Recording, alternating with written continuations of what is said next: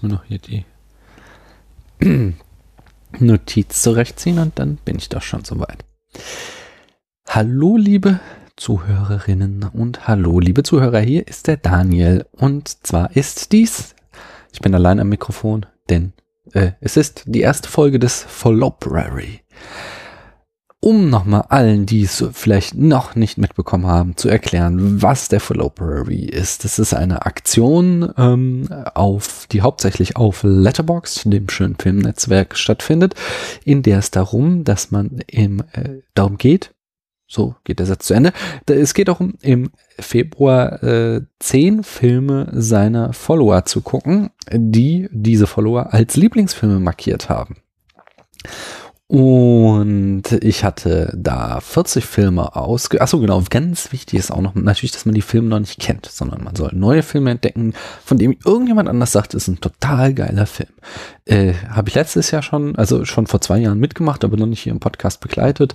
Letztes Jahr schon hier im Podcast begleitet, denn es ist eine wirklich schöne Aktion. Man entdeckt jede Menge tolle neue Filme, die, äh, die ich noch nicht kannte, die ihr vielleicht teilweise noch nicht kennt und ähm, ja, das, man, man kann einfach viel da gucken und äh, viel, viel genießen. Ähm, die zehn Filme, also genau, ich hatte 40 Filme, ich bin irgendwie konfus gerade. Jedenfalls hatte ich 40 Filme ausgewählt und hatte sie dann auf spätfilm.de zur Abstimmung gestellt und ihr habt euch für zehn Filme entschieden und diese zehn Filme werde ich jetzt besprechen. Und zwar waren das Junking Express, Harold and Maud, die letzten Glühwürmchen, Love Exposure, 12 Angry Men, Mummy, Suspiria, Enemy, The Good, The Bad and The Ugly und Cinema Paradiso. Äh, ich werde es nicht unbedingt in dieser Reihenfolge besprechen, sondern wie äh, oder warum äh, ich welchen Film wann mache, das werdet ihr schon erfahren. Ich werde sie auch nicht alle allein besprechen, sondern wie ihr das schon vom letzten Jahr oder vom Horror Oktober kennt, wird der ein oder andere Gast mich hier besuchen, mit dem ich dann so eine Kurzbesprechung mache und Paula wird sicherlich auch als eine oder andere Mal reinschneien und einen oder anderen Film mitbesprechen. Aber heute äh, fangen wir dann doch nochmal chronologisch an und zwar geht es um den schönen Film Junking Express von, äh, ein Lieblingsfilm ist das, von meinem äh, Follower Pascal Ehrlich auf Letterboxd. Schön Grüße, schöne Grüße an dieser Stelle. Und bevor ich richtig einsteige in die kurze Filmbesprechung, habe ich auch noch ein Feedback, das uns erreicht hat. Und zwar haben wir schon wieder eine iTunes-Rezension bekommen. Das ist super. Ihr seid richtig toll und besonders, wenn man dann wieder so tolle Worte wie von Dr. Henry Walton Jones Jr. lesen darf. Der sagt nämlich Postfaktizismus AD. Die beiden Moderatoren, Paula und Daniel, spielen immer wieder mit dem Format, indem sie Running Gags erschaffen und nach ein paar Folgen wieder killen, Vorgeplänkel zum Kennenlernen der beiden veranstalten, Kurzfolgen einstreuen, Gäste einladen, eigene Staffelenden feiern, äh, Staffelfinale feiern etc. You get the idea. Das Ganze wird von Humor und zwei sympathischen Stimmen getragen. Und ganz nebenbei lernt man auch noch den ein oder anderen neuen Fakt über seinen Lieblingsfilm oder ganz viel Neues über Filme, die man noch, äh, die man zu kennen glaubt. Zum Glück gibt es die Shownotes, in denen man alles nochmal nachlesen kann, da sie sehr gewissenhaft gepflegt werden. Kurzum, kreativ und informativ. Ja, vielen Dank. Das ist wirklich zu viel der Ehre. Äh, ihr überschüttet uns mit warmen Worten und das ist schön. Nicht, ich sag's immer wieder, die Kommentare sind äh, der Lohn der Podcaster und Podcasterin. Aber jetzt kommen wir zum Film Chunking Express. Der stammt aus dem Jahr 1994. Ähm, Regie führte Wong Kar Wai. Ähm, aus dessen Filmografie kenne ich Also gesehen habe ich davon erst einen einzigen Film. Und es war noch nicht 1988 sein Debüt As Tears Go By. 1990 folgten darauf Days of Being Wild, 1994 dann Chunking Express, äh, genauso im gleichen Jahr Ashes of Time, 95 Fallen Angels, ähm, 97 Happy Together, äh, 2000 In the Mood of Love, In the Mood for Love, und das ist genau der Film, den ich kenne, 2004, 2046, äh, so heißt der Film, 2007 My Blueberry Nights und 2013 sein bis bislang letzter Langfilm äh, The Grandmaster. Mm, da habe ich auch noch irgendwie äh, so kurze Produktionsinfos, die ich äh, aufgeschnappt habe. Und zwar war er gerade an der Produktion von Ashes of Time, dem Film, der im gleichen Jahr herausgekommen ist und brauchte irgendwie im Schneideraum eine Pause und hat dann in äh, ziemlich äh, kurzer Zeit Chunking Express quasi als Ablenkung ähm, gedreht. Und äh, Chunking Express äh, ist ein Episodenfilm mit zwei Episoden und eigentlich sollte es drei Episoden geben, aber die dritte, Episode, die dritte Episode wurde dann nämlich ein eigener Film und zwar der 1995 erschienene Fallen Angels. Das Budget des Films habe ich nicht rausfinden können, aber die Besitzung, äh, Besetzung, meine Güte. Brigitte Lin spielt die Frau mit der blonden Perücke. Tony Leung äh, spielt den Cop 663 und das ist auch so der ähm, berühmteste aus dem Cast. Den kennt ihr bestimmt zum Beispiel aus dem ein oder anderen Wonka Wai Film. Da hat er ähm, zum Beispiel eben auch In the Mood for Love gemacht, äh, der ja, ich habe schon mal vor ein paar Folgen ähm, äh, als wir da diese BBC-Liste mal besprochen haben, die besten Filme des 21. Jahrhunderts, da habe ich auch mal irgendwie über, kurz über In the Mood for Love gesprochen, äh, der ja auch irgendwie so immer als einer der besten Filme aller Zeiten gehandelt wird und lass den noch 50 Jahre älter werden, sagte ich damals, und dann ist es der beste Film aller Zeiten. Das, so also Filme brauchen ja immer eine Zeit, bis sie dann ganz, ganz hoch geschätzt werden. Aber der ist schon mit in der Spitzengruppe. Und da spielt eben äh, Tony Leung auch mit. Äh, Im Zweifel kennt ihn aber auch aus ähm, dem sehr guten Thriller äh, Infernal Affairs. Und äh, oder äh, auch noch sehr berühmt ist äh, der Film, der Martial Arts Film Hero, wo er auch eben mitspielt. Äh, um außerdem wichtig ist noch äh, Fei Wong, die Fei in dem Film eben auch spielt. Äh, achso, äh, und Takeshi Kaneshiro spielt die vierte Hauptrolle, äh, den Cop 223. Äh, das Genre ist ein Liebesfilm oder ein Episodenfilm. Und das Einspielergebnis lag in Hongkong bei 600.000 US-Dollar mir fehlt jeglicher Vergleich, wie stark oder groß das Hongkong-Kino äh, war in den 90ern, als dass ich sagen könnte, dass das ein großer Erfolg war. Ich hatte nur gelesen, dass ähm, der Film in Europa und den USA bekannt wurde, weil Quentin Tarantino ihn entdeckt hat und total begeistert war und ihn dann äh, irgendwie äh, die vorangetrieben hat, dass er einen Verleih im Westen findet und er so überhaupt erst hier in die Kinos kam. Ähm, und das, ja, ja, Wonka Wai auch wahrscheinlich im Westen mit berühmt gemacht hat. Ähm, und ein, ein, einen letzten Fun Fact habe ich auch noch für euch, äh, obwohl es ja hier in dieser Kurzfolge normalerweise gar nicht darum geht. Und das ist der Name, nämlich der hatte mich ja dann schon äh, interessiert. Chungking Express, das ist irgendwie merkwürdig. Äh, und das hat mit zwei Locations, das, in denen der Film spielt, zu tun. Das eine ist die Chungking Mansions. Ähm, das ist so ein äh, Gebäudekomplex in Hongkong, wo äh, vor allem, das ist wichtig für diesen Film, im Erdgeschoss so ganz viele kleine Läden sind, die in der ersten Episode eine wichtige Rolle spielen. Und ähm, dann gibt es als Verbindungsglied und auch in der zweiten Episode wichtig vor allem äh, den Imbiss Midnight Express, von dem kommt eben der zweite Teil des Filmtitels.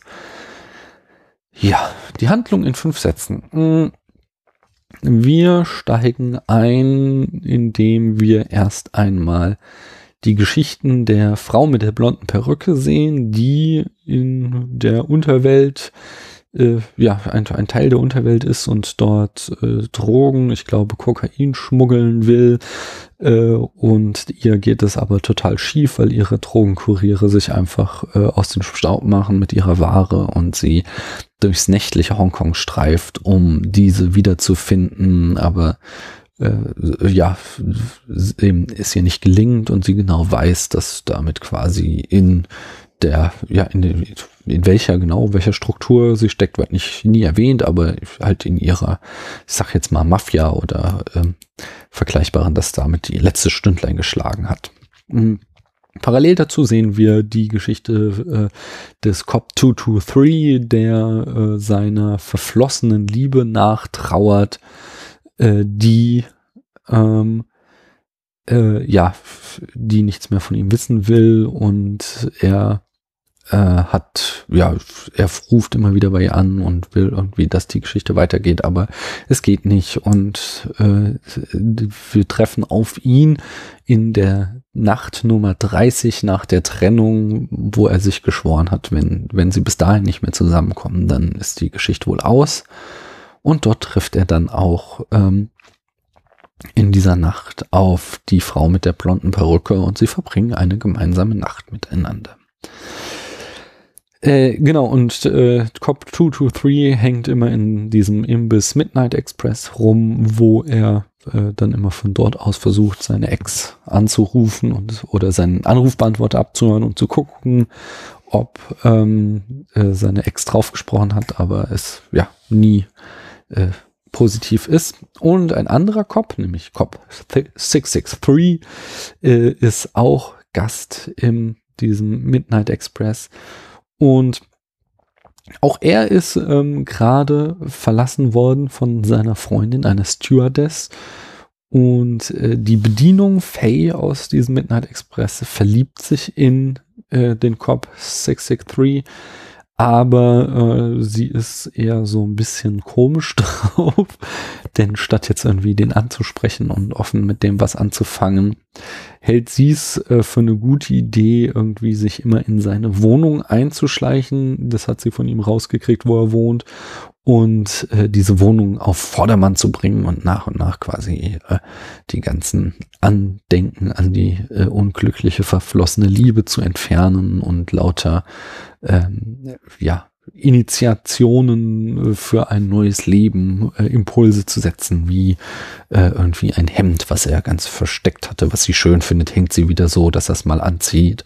Oder sie besorgt neue Fische für sein Aquarium und Cop 223 ist halt auch so ein bisschen verpeilt, so dass er das alles nicht mitkriegt, wenn sie. Und er wundert sich zwar immer, aber er hat auch so einen charmanten, äh, ironisch-esoterischen Touch, dass er immer auch äh, der Meinung ist, dass die Dinge in seiner Wohnung auch irgendwie so eine Art äh, Eigenleben und Geist haben und auch um seine Ex-Freundin trauern und ähm, äh, so richtig, ich weiß gar nicht, ob er checkt, wie weit eben Faye sich in sein Leben einmischt, aber eines Tages erwischt er sie halt in seiner Wohnung und äh, es könnte sich dann auch eine Liebe zwischen den beiden anbahnen. Ja, äh, wie weit es das ist. Ich glaube, ähm, ich werde, genau, also ich versuche ja diese Kurzfolgen zwar sonst immer spoilerfrei zu halten, aber ich werde den Film heute durchspoilern, ganz einfach, weil er nicht von den Twists lebt.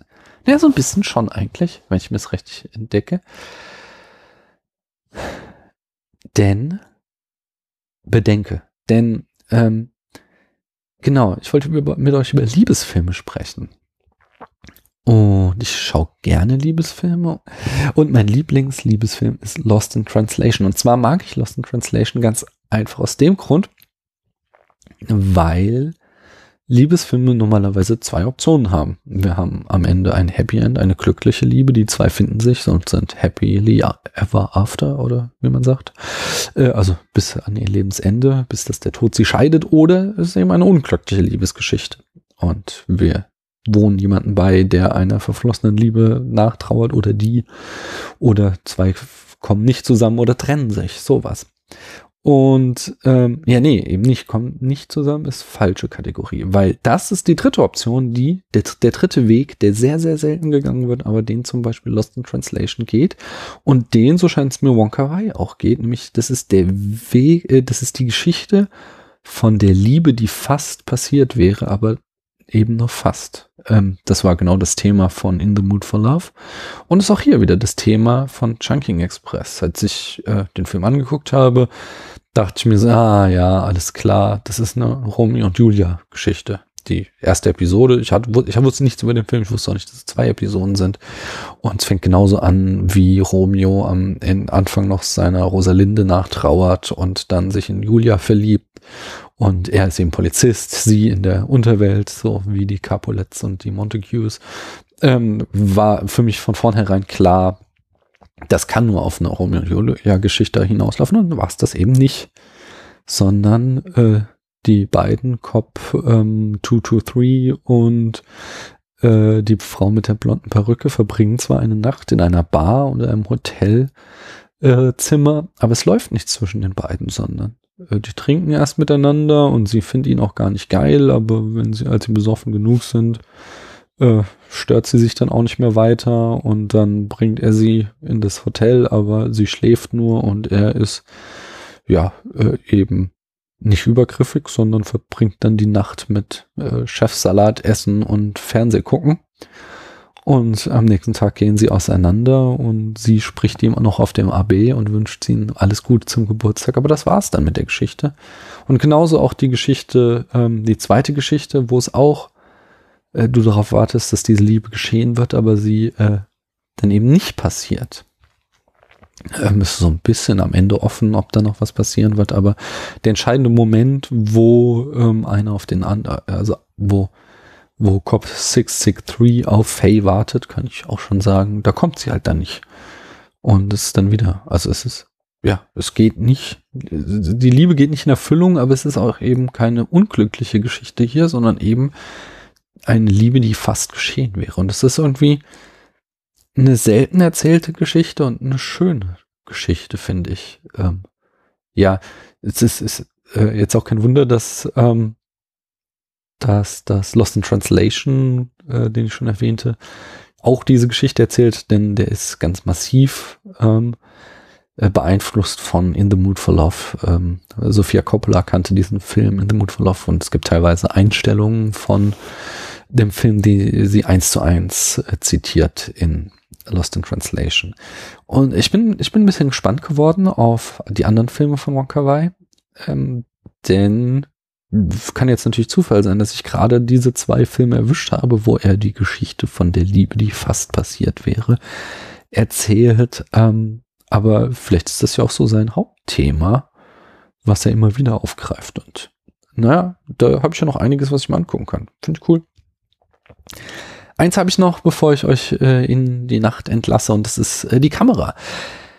Die hat mich anfangs ziemlich genervt, äh, wo, obwohl der Film schon einen ähm, prägnanten visuellen Stil hat, der äh, wahrscheinlich auch zu seinem Ruhm beigetragen hat.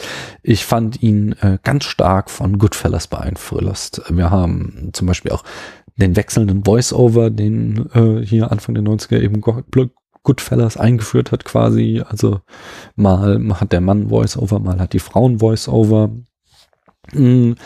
Dann äh, so diese äh, äh, schnelle, agile Handkamera von Scorsese, die findest du hier halt auch wieder.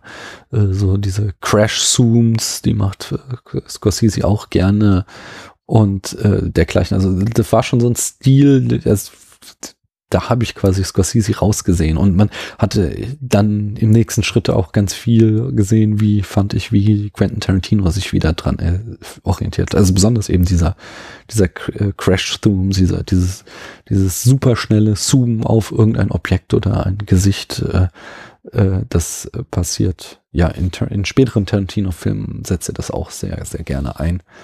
Mm.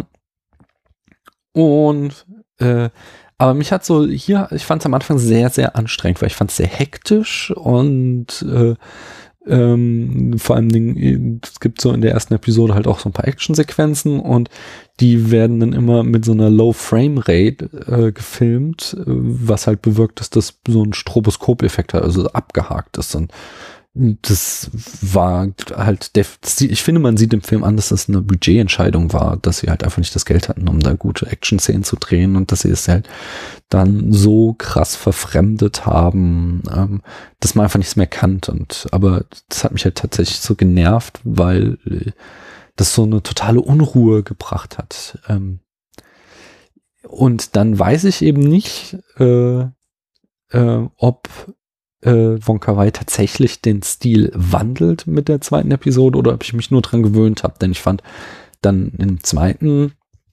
Teil äh, ist angenehmer. Ich fand es nicht mehr so hektisch. Er hat ein neues oder ein Stilmittel, was mir dann erst auch viel mehr aufgefallen ist, eingeführt, dass er eben immer wieder mit Fokuswechsel, mit Schärfe und Unschärfe, also dass er teilweise äh, wir die Handlung in, im, im Fokus haben und dann äh, wird sie aber unscharf ähm, bewusst oder äh, also auch super Close-ups so äh, von irgendwas Geschriebenem oder sowas oder, Gegenstände, die dann ganz groß gezeigt werden, äh, zeigt er uns oft und so. Das, das fand ich cool, das hat mir gefallen. Also auf jeden Fall eine äh, sehr kreative Kamera, das ist immer was, was mir gefällt. Ähm, eine sehr schöne Farbgebung, also spielt äh, ja überwiegend, äh, zumindest die erste, die erste Episode spielt überwiegend nachts und äh, halt da leuchtet Hongkong in den schönsten Neonfarben. Sehr, sehr geil.